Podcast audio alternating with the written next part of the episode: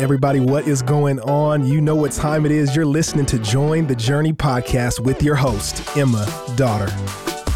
Thanks for joining. Today, we are reading Numbers 17 through Numbers 18:7, very specific. And if you haven't yet read, I'd encourage you to pause the episode and go check it out for yourself. And if you're driving or on the go, if you head over to jointhejourney.com and click Read with Us, you can have today's passage read to you. That said, number 17 and a little bit of 18 reminds us that we desperately need reminders. And sometimes this surprises people, but believe it or not, I am one of the most forgetful people on the planet. I'm sure of it. I feel like I've got to be in the top 10, if not the top five. And in order to fight my forgetfulness, I'm often filling up the notes app on my phone. I've got pages that only have one word written on them, just so I won't forget. And I pulled out pulled out my iPhone and I have actually 2,788 notes saved, and that's just in one of the folders. So, yeah, I'm forgetful. And I like the reminders feature on the iPhone, but I also keep my watch ahead a few minutes just in case I forget something so that I'm less likely to be late because I'm always fighting forgetfulness. And in today's Devo, Will McElroy reminds us that God's instruction can always be trusted, but we've got to remember to trust it. He wrote in his Devo, What is so special about the budding staff? Why does God choose this as his miracle to remind the people of his authority and goodness? And two reasons came to mind about why the budding staff is significant. Will writes First, the staff is a fitting symbol for the priesthood that Aaron represented.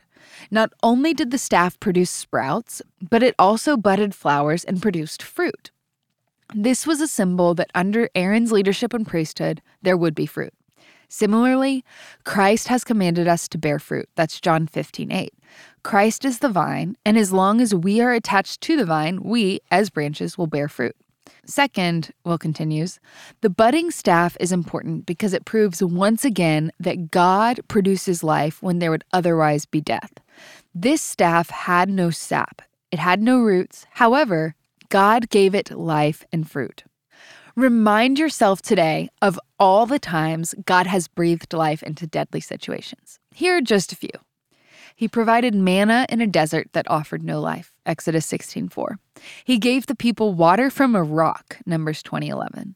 He breathed life into a valley of dry bones that came alive. Ezekiel 37. He raised Lazarus from the grave after being dead for 4 days. John 11. And he made us alive together with Christ even though we were dead in our sins. Ephesians 2 5.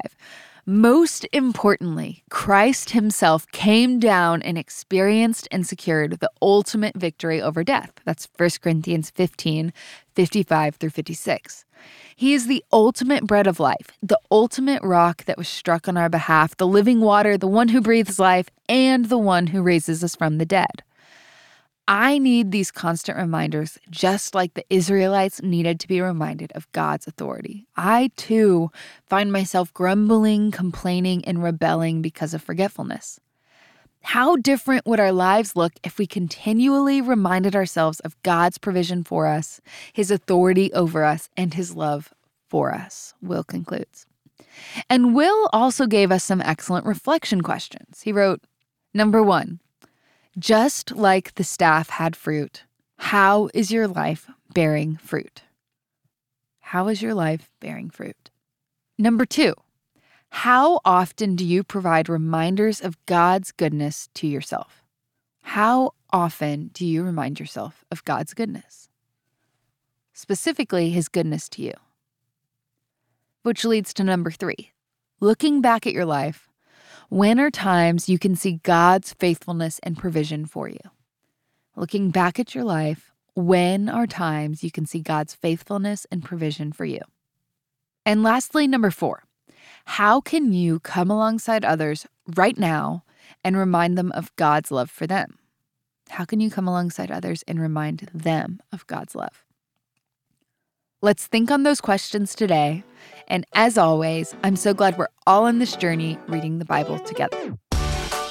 Hey, we want to thank you for listening and we hope you enjoyed the episode. Did you know that you can help support Join the Journey by rating and reviewing this podcast? And if you're willing, we'd love it if you subscribe because the more you download, the easier it will be for new friends to find the podcast.